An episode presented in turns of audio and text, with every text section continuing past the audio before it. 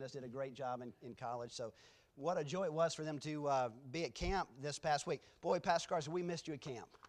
We did. I mean, it was just not the same, but um, I understand. I was preaching up at the chapel at the time. I understand Luke did a great job. Um, you got mentioned in a skit. Did you know that? Okay, this. Uh, yeah, yeah. Ben Heffernan. He he was uh, doing an infomercial. He was selling nothing. He said some people try to sell you something. We're selling nothing. He was going on and on. He had every every pastor that was there. He said, he said um, nothing is what Pastor Dale Heffernan does all week in his office. He said uh, nothing is what Pastor Scott Cleaver sings well. I mean, he, was just going on. He, he said uh, nothing is what Marcus Heffernan uses for his messages. And then, then what did he say for? Oh, oh. I'll let you find out in private what he said about the. Okay, so that's. Uh, oh no, it, it, was man. He he was getting there, but but uh, Luke kind of felt left out, and he said, you know, when Mark when uh, when Ben thought of me, he said nothing came to mind. I guess so. That was made a big impression on him. So. Hey, Psalm 16. Let's turn our Bibles to Psalm 16. I tell you, coming back here feels like coming back home.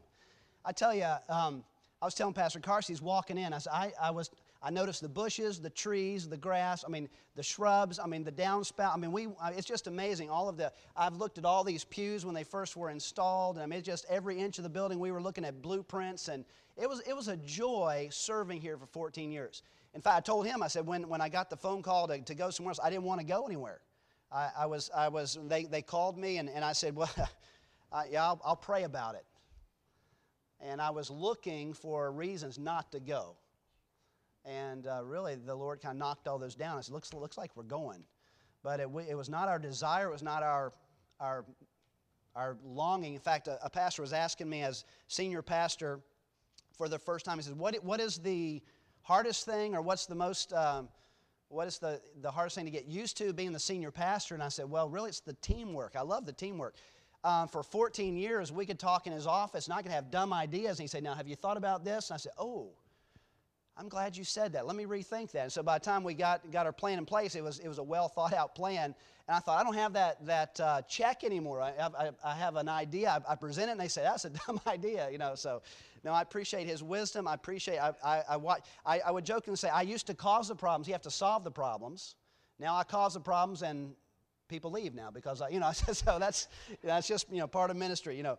But uh, I really enjoyed working with him. I, I, think back out of the 14 years probably the two biggest blunders I made probably two biggest blunders was I think it was the first year I was driving the bus to challenge and we went to the you remember this? Oh my oh my goodness.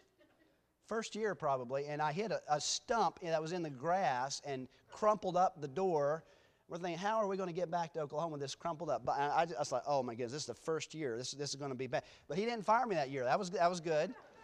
And then uh, there's, uh, there's another time where, uh, and I was trying to be very, I mean, I wasn't trying to be cute or anything. I remember we're pl- sitting on the platform, and before he says, hey, I got a long message today, don't spend a lot of time on announcements. Do you remember this?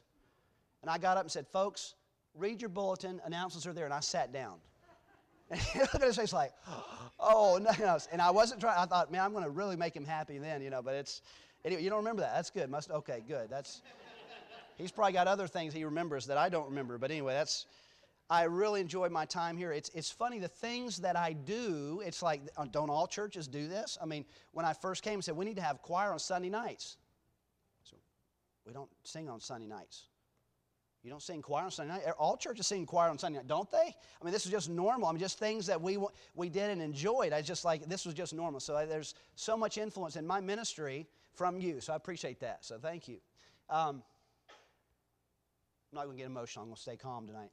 Um, I've seen him talk to um, well known evangelists or well known speakers who you would know if I said, and they would say something, and he would very kindly and privately said, Now, you said this. Have you thought about this verse of Scripture? Have you thought about this or that? And, and really, they, they the light bulb kind of came on, and they, they said, Oh, wow, I, no, I hadn't really said that. And he, he would influence these men coming through who have influ- had you know, large influence. So um, I appreciate his faithfulness. You know, I was just thinking, I have served with men who were faithful in ministry. I, am not, I, I, hear statistics about men who stay in the pastorate for less than three years and they move on to the next, next, next um, pastorate.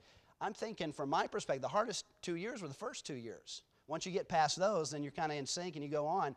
but uh, a man that's been faithful and other men that I've served with has just been faithful, and I appreciate that. And I have to admit, there's times I check in on Facebook. We're being broadcast now, aren't we? Just, okay, so I have to behave myself and not say, say things about other people. They'll hear about these things. But um, I, I, do check in every once in a while and see what's going on, and, and uh, it's a joy to, uh, to, to know Pastor Carson. So thank you for your ministry and for your influence. Camp was fun. We had a lot of fun at camp. Um, I met, I, I, saw some of you guys, like the choir, I, I identified these people. I knew who Elijah was. And I tell you, when he got to camp, I said, he sounded like Jason, he talked like Jason, but you're only half the man Jason is now. the first night, this guy went into all, he's in the senior cabin. The first night, he went into every single of the junior camp, campers' cabins and soaked them with a squirt gun and then ran back to his cabin. I said, You don't do that the first night. You do that the last night. So he's not as bright as Jason was, but that's. that's I got to meet the Wright brothers. Okay, yeah, that was that. Yeah, um, it was great to see them. And I started. I couldn't believe there's Lydia and uh, and there's let's see, and, and Luke was there. And then of course the Mobleys came up Tuesday, and I, I saw Emma and uh, J- uh, Daniel and and uh, Joy came up. So I think I saw some of you. So what a, what a joy it was to see you guys. And uh, we we had a great time at camp, and and uh, I had a great time, and the Lord sent great weather. Rained in the Friday morning, but it wasn't that bad. Great to have the hits there serving. Um, I'm sorry, the, the, the, uh, the, Gilberts. I'm sorry, that's the hits. Yeah, the, the Gilberts there. So I'm here to preach. Let's, let's look at Psalm 16. Psalm 16. I want to preach a message tonight entitled The Believer's Joyful Contentment. Do you think a believer should be joyful? Do you think he should be content? So, well, I don't know. What's, what's the news? You know, what's, it, it, my, my contentment is based on the news or my, my, uh, my bank account or how people are treating me or whatever. But really, a believer, no matter the circumstances, we should go through our life joyfully content. And I, that's the way you should serve the Lord no matter what you're asked to do, no matter what your responsibilities are, no matter what leadership says or does. I mean, no matter what the what party is in, in power in, in Washington, D.C., no matter who's the governor, no matter whatever happens, believers can be joyfully content no matter what. And as we look at this psalm, I really think this expresses this well. The word contentment is not in there. But I, I want to um, give you several reasons uh, why um, David is content. Now, first of all, we see in the first, um, the, the heading of the psalm, and let me remind you that heading is, is, has been there as long as the text. You look at any ancient text, that heading is always there. You can argue whether it's inspired or not. I believe it's intended to be there that we need to know what it is. And it says the heading is a miktam or miktam of David. Not everybody agrees what that is. Um, the miktam, it's the first time in the book of Psalms that we run across this word. Um, Strong says that it's, it's part, it's, it's, uh, you could trace that back, it means to an, an engraving. Other scholars see something that is indelibly, uh, strong would say indelibly etched in stone. Other scholars see it as a derivation of a word that means to cover. And if that's the case, then that would mean something that's mysterious, something that's covered, something you have to explore to find out the depth of this. And in fact, if this is the meaning, it would indicate the richness and the meaning of this psalm. In fact, some have said this might be um, David's best and most profound psalm. That surprised me when I read that. We would think Psalm 23, Psalm 100, some of the more familiar Psalms. Psalm 16, really? Is this the one that is David's uh, most profound psalm? In fact, someone has, has put a title on this David's Jewel, or his notable song. Um, this is quoted in the New Testament. We see at the day of Pentecost. Peter quotes this. Of course, he's quoting verses. Um, uh, 10 and 11 there about the i mean uh, 9 and 10 there about the resurrection of christ um, Paul also quotes this, I think it's in Acts 13, so it is quoted in the New Testament. So I want to ask you as we read this psalm tonight, to whom does this apply? Is it only to Jesus? Did it apply to David? Or is this, does this apply to us? So I'm going to read through this psalm and we'll come back and answer those questions here very quickly. Let's read the psalm. Psalm 16, starting in verse 1, it says, Preserve me, O God, for in thee do I put my trust. O my soul, thou hast said unto the Lord, that's the all caps Jehovah there. Thou art my Lord, my goodness extendeth not to thee. But to the saints that are in the earth, and to the excellent in whom is all my delight, their sorrows shall be multiplied that hasten after another God. Their drink offerings of blood will I not offer, nor take up their names into my lips. The Lord is the portion of mine inheritance, and of my cup thou maintainest my lot. The lines are fallen unto me in pleasant places. Yea, I have a goodly heritage. I will bless the Lord who hath given me counsel. My reins also instruct me in the night season. I have set the Lord always before me, because he is at my right hand. I shall not be moved. Therefore, my heart is glad, and my glory rejoiceth. My flesh also shall rest in hope. For thou wilt not leave my soul in hell, Sheol, neither wilt thou suffer thine Holy One to see corruption. Thou wilt show me the path of life. In thy presence is fullness of joy. At thy right hand there are pleasures forevermore. I'll preach by the clock tonight because um, there is so much in this psalm. And I have to admit, as I um, read this psalm, I've been going through a series of this. I knew what was coming. I'd read a psalm, and, and this, is, this is bad to admit, is it not? I'd read a psalm and say, boy, what, what in the world am I going to preach out of that psalm? That seems pretty, pretty cut and dry there. And it seems to be the case, as, it, as almost in any passage of Scripture, when you start digging down into it, you find more and more and more. I mean, it's almost like this is an inspired book from God, isn't it? Now, it is inspired, of course. I'm, I'm kind of joking about that. But as we look at this, this is, it's, it's obvious how David poured his heart into this. Now, let me ask you the question to, to, whom does this apply? Let me say, first of all, they do fit David's experience. David is expressing exactly what he's going through. You read the Psalms, and David starts off some of these Psalms. He is at the depths of, of sorrow, and circumstances are overwhelming him, and he he's honestly pours out his heart to the Lord. But by the end of the psalm, he's got his theology right, he's got his thinking right, he's got his actions right, and his also his feelings right. We talked about a little bit at, at about these big words at camp this past week. Um, I learned one of these words at, at, um, at Ben Heffernan's ordination. Never heard this word before. I heard of orthodoxy, it's the right belief. I knew that growing up. But then this word that popped up at Ben's ordination, orthopraxy. What in the world is orthopraxy? Well, that's right actions. That's what we do. Right belief is orthodoxy, right action is orthopraxy, and there's another word, orthopathy, and that is the right feelings. Bringing everything into subjection of God's Word, we think right, we believe right, we act right correctly, and we also feel correctly. You say, I don't know if I can control my emotions or not. Well, the Bible says there's inordinate infections, affections that we should not be pursuing we, we have them in the sense of our sinful nature, but we have to direct them under God's control of His Word. So we, here we have David fits into the, it, it fits David's experience. But number two, it also fits the believer. This is a pattern and a model for us to follow. David finds his contentment in our Savior and Lord. And we can, he is a pattern for us to live a con, joyful, contented life. But also, I say that this was ultimately fulfilled in the person and work of Jesus Christ.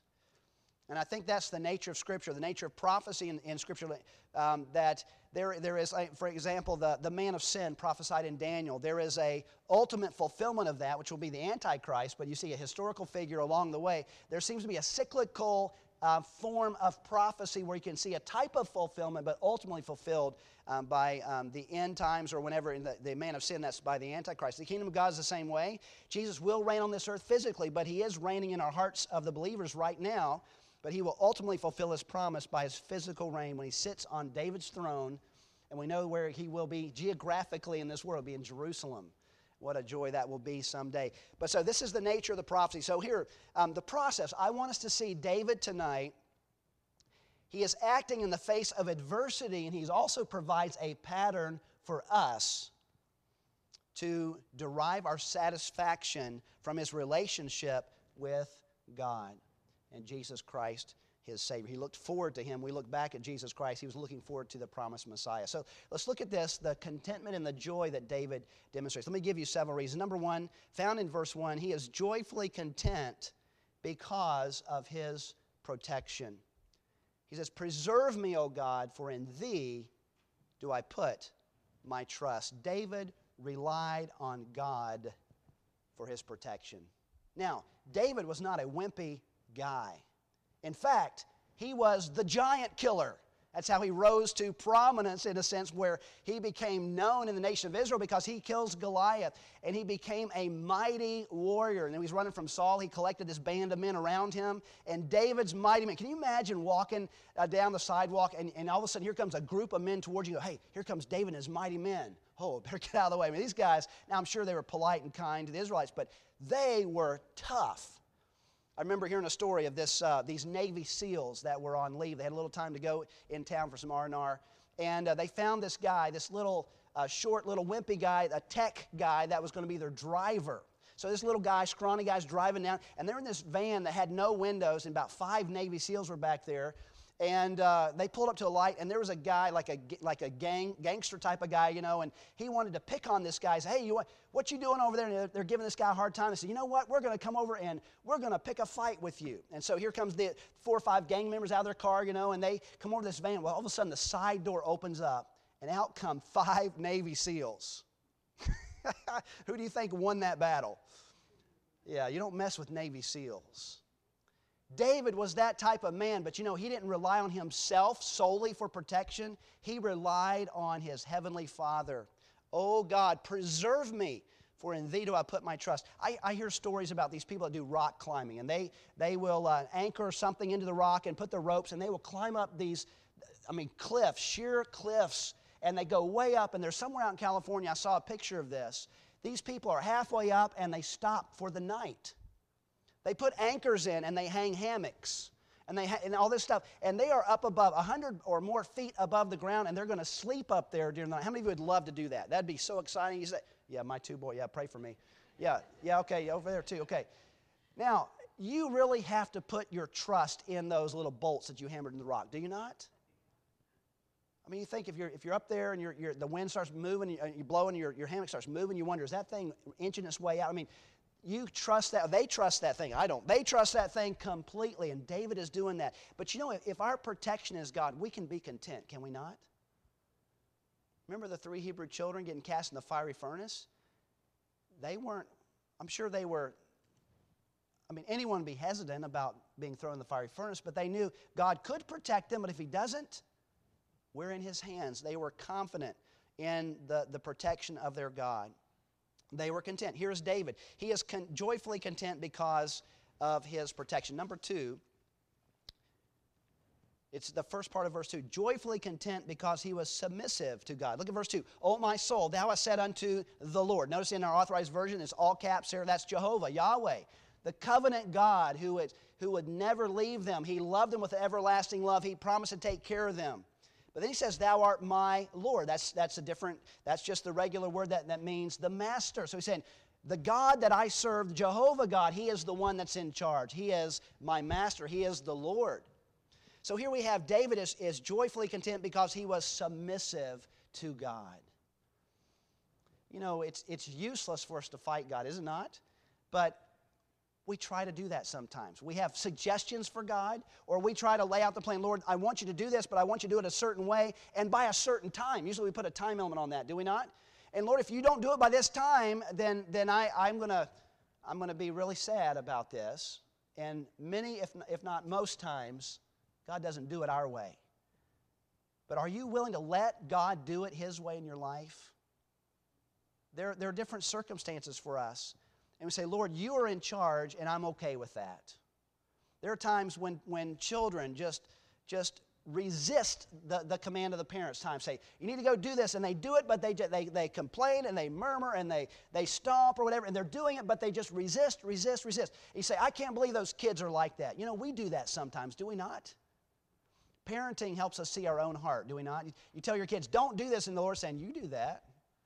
Like oh that, that's, that's convicting but David is joyfully content because he was submissive to God. Notice in Romans 10 9 and 10 that thou shalt confess with thy mouth the Lord Jesus. That's the, the attitude of salvation, is it not? Submitting to God, coming in repentance of your sin, putting your faith and trust in Him. Saving faith rests completely on Jesus Christ, and saving faith is submissive, total surrender.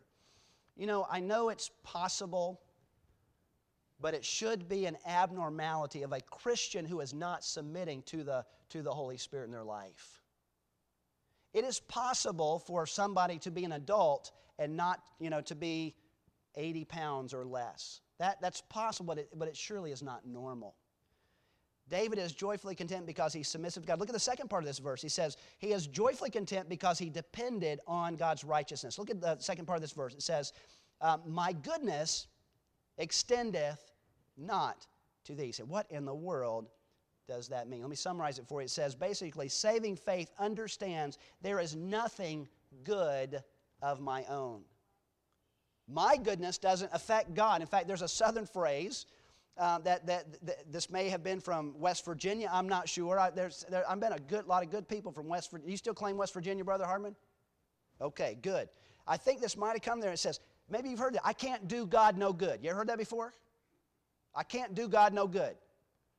Now, what that means is I'll, we have nothing to contribute to this, to this equation here. Some people want to come to God and say, Well, I'll make a deal with you. If, if you do this, I'll do that. And God says, Oh, that's a great deal. Okay, I'll, we have nothing to contribute. All of our goodness, anything good in us, is from God working in us. Everything is, is of his, of his working in us. Nothing of our own merits is that. So we can be joyfully content because we can depend on God's righteousness. You put it in the negative way my good does not benefit God. The negative of the negative, which is the positive, is God's goodness. I don't, my goodness doesn't go to God, but in reality, it's the other way around, is it not? God's goodness comes to me. And when you realize that, you can be joyfully content. God's goodness flows into my life every day. What a motivation to be joyfully content. Look at verse 3. Says, But to the saints that are in the earth and to the excellent, in whom is all my delight. I put it this way joyfully content because David delights in the fellowship of believers. David is delighting in the God fearing saints. Now, in the Old Testament, they're looking forward to the cross. Uh, we're now in the New Testament, we have the church age. Where do we go to fellowship with the saints? Not Walmart, not the political rally. Church. Do you delight in being around other believers? joyfully content because David is delighting in the fellowship of believers. He delights in being with the other God fearing saints. Can I put it this way? This is pretty bold to say it this way. You can't love God and hate church. Do you believe that? Put it the other way. You can't hate church and be right with God. This is where it comes down to the rubber meeting the road, does it not? But when, when you are delighting in fellow believers, they're going the they want to praise God. They want to serve God. They are on the same pathway. It is a joy and a delight to get with believers. I tell you, this, this whole thing, we've had to stop having church. I mean, that has been tough, hasn't it? I mean, you think, you know, uh, it's sometimes you get into the routine like, oh, tomorrow's, you know, okay, I got to do this. We got to, you know, got to do the routine. All of a sudden, there's no opportunity for that. You think, boy, I miss that. Now, we did the, the Facebook stuff, and the first, first week we did this, it was a disaster. I'm telling you. Um, my my uh, niece, Hannah Ashbury, she's a student ambassador. She told me about um, uh, Dr. Um, who's the guy, the music guy, did the skits up there. Ream, Dwayne Ream, yes, he did a skit up there, yes, and he did a skit about the, all the, the, the problems with the sound. It's like, that's not funny. I lived through all of that, you know. But the idea of, of not being able to meet, boy, we missed it. And when we came back together for the first time, I was, I was not prepared for the emotional impact of our congregational singing.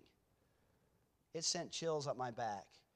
Getting together with believers that serve the Lord and love the Lord, it is a thrill. Joyfully content because he delights in the fellowship of believers. Number five, verse 4. David's joyfully content because he won't let the ungodly influence him. Look at verse 4. It says, Their sorrows shall be multiplied that hasten after another God. You know, the idea of serving something other than our Savior does not bring happiness. Have you figured that out? There's in our in our Constitution we have the pursuit of happiness. Yeah, that's because we can't get it, but we have the right to, to follow it. Happiness is only found in a relationship with Jesus Christ. But he says they have nothing to offer. The world can be so alluring at times. They present things. I was talking at camp. I said, you know, the best commercials during the Super Bowl are the beer commercials. It makes it look so fun and exciting. It's like, wow, if I, if I drank that, I would have all these friends. I'd be popular and all this stuff. No, that is not the case. It's false, you know, fake news. You know, fake news. You hear that? Beer commercials make it look great. But it's not. Anything that somebody, the devil allures us with sin, does he not? Anything that looks great. You know, you have, you have an opinion, you want to, want to say it loud and proud, you know, and say, you have the right to, to complain. As Americans, we do, as believers, we don't. He understands that, that he's not going to let the ungodly influence him.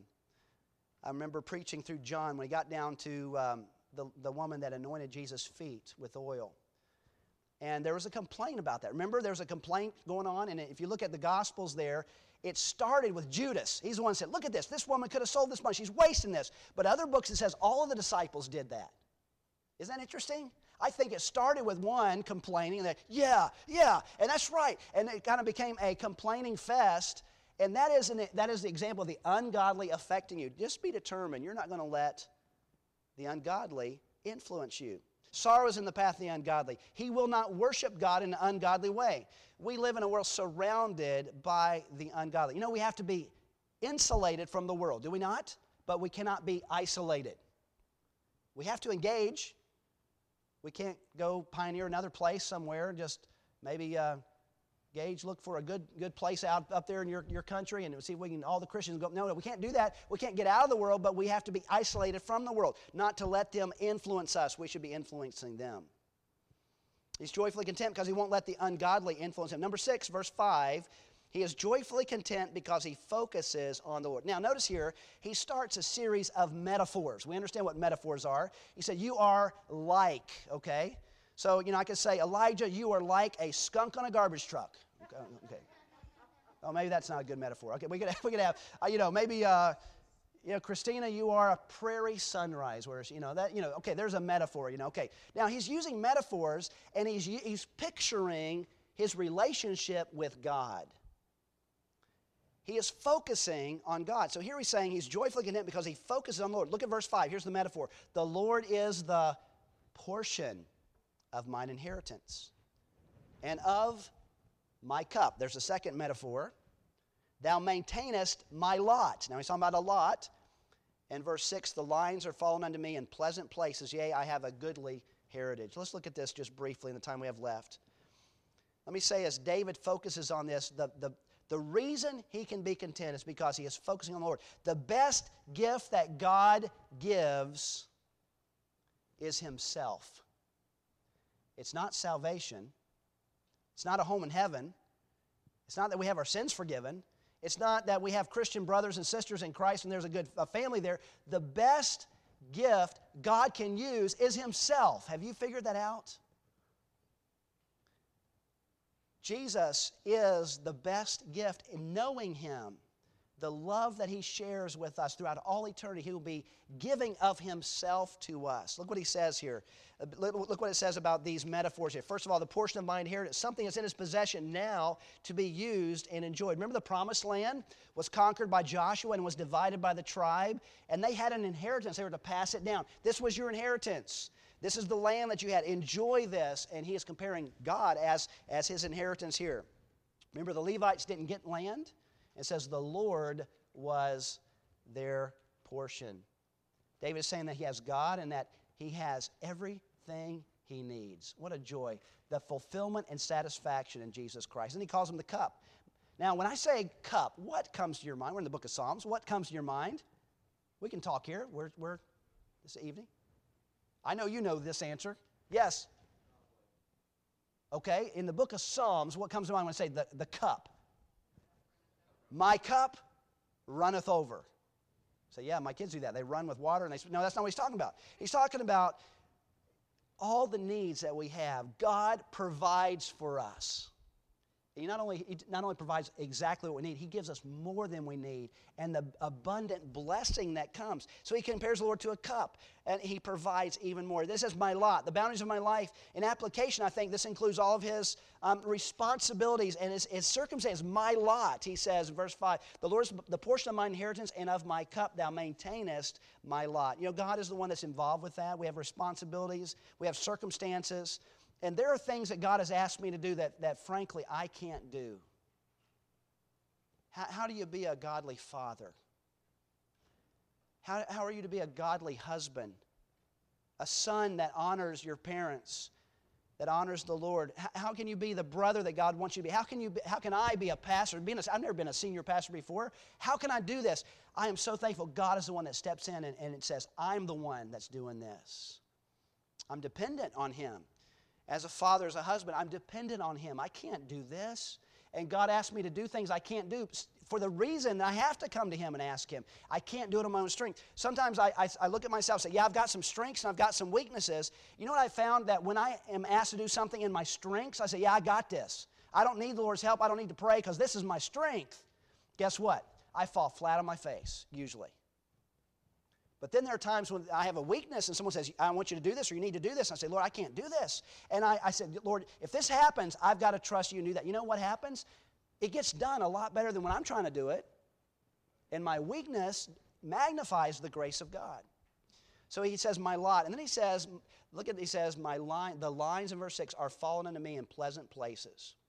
If we had more time, I'd ask you to see what that, that is. What it is is the division of the promised land. Remember, they went in and they drew out the map, and then they divided the portions, 12 portions. And then they decided, they said, okay, whoever has the biggest tribe can pick first. Is that right? No. They cast lots. Isn't that interesting? Now, these land uh, portions were all different. There were some that, that had mountains in them. Judah had Jerusalem, the mountains there.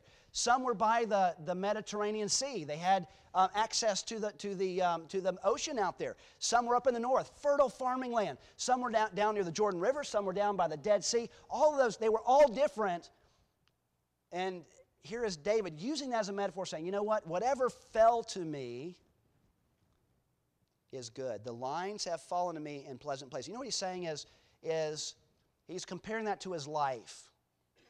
Just like the land in the promised land was different geographically, they had different re- natural resources. We all come from different backgrounds and different places. We're all different ages, except for the twins over here. You come from different homes, except for the brothers and sisters in the room. You, some of you are born in different states. Some are, are born in different countries, maybe. I don't know. Uh, but we all have, we've had different economic backgrounds. Some of us grew up very, very poor. Some grew up with, with more. I didn't, we, I didn't realize how, how, whether we were poor or not. I just, I liked um, spam and I liked hot dogs. I mean, you know, and, and, uh, and uh, scrapple, you know, that, that, I, I liked that stuff. I didn't know it was any, you didn't eat that stuff growing up. I just, I didn't know that. We have different, we have different um, educational backgrounds. Some of us have different intellectual opportunities and abilities. Some are, are much smarter than others, kind of like, um, where's the teenager boy that I know? Never mind. Okay, that's. But, uh, but all of that, we're all different, and we're all walking in different parts of our life. We all have different background, different circumstances. But you know, can you see God directing in your life? Can you say this evening, coming from different backgrounds, the Lord, the, the lines have fallen in my life in pleasant places. You know, that's God's providential working in your life. No matter where, you're, where you come from, no matter what you're going through, can you see that God is working there? Can you be joyfully content in the fact that God is enough?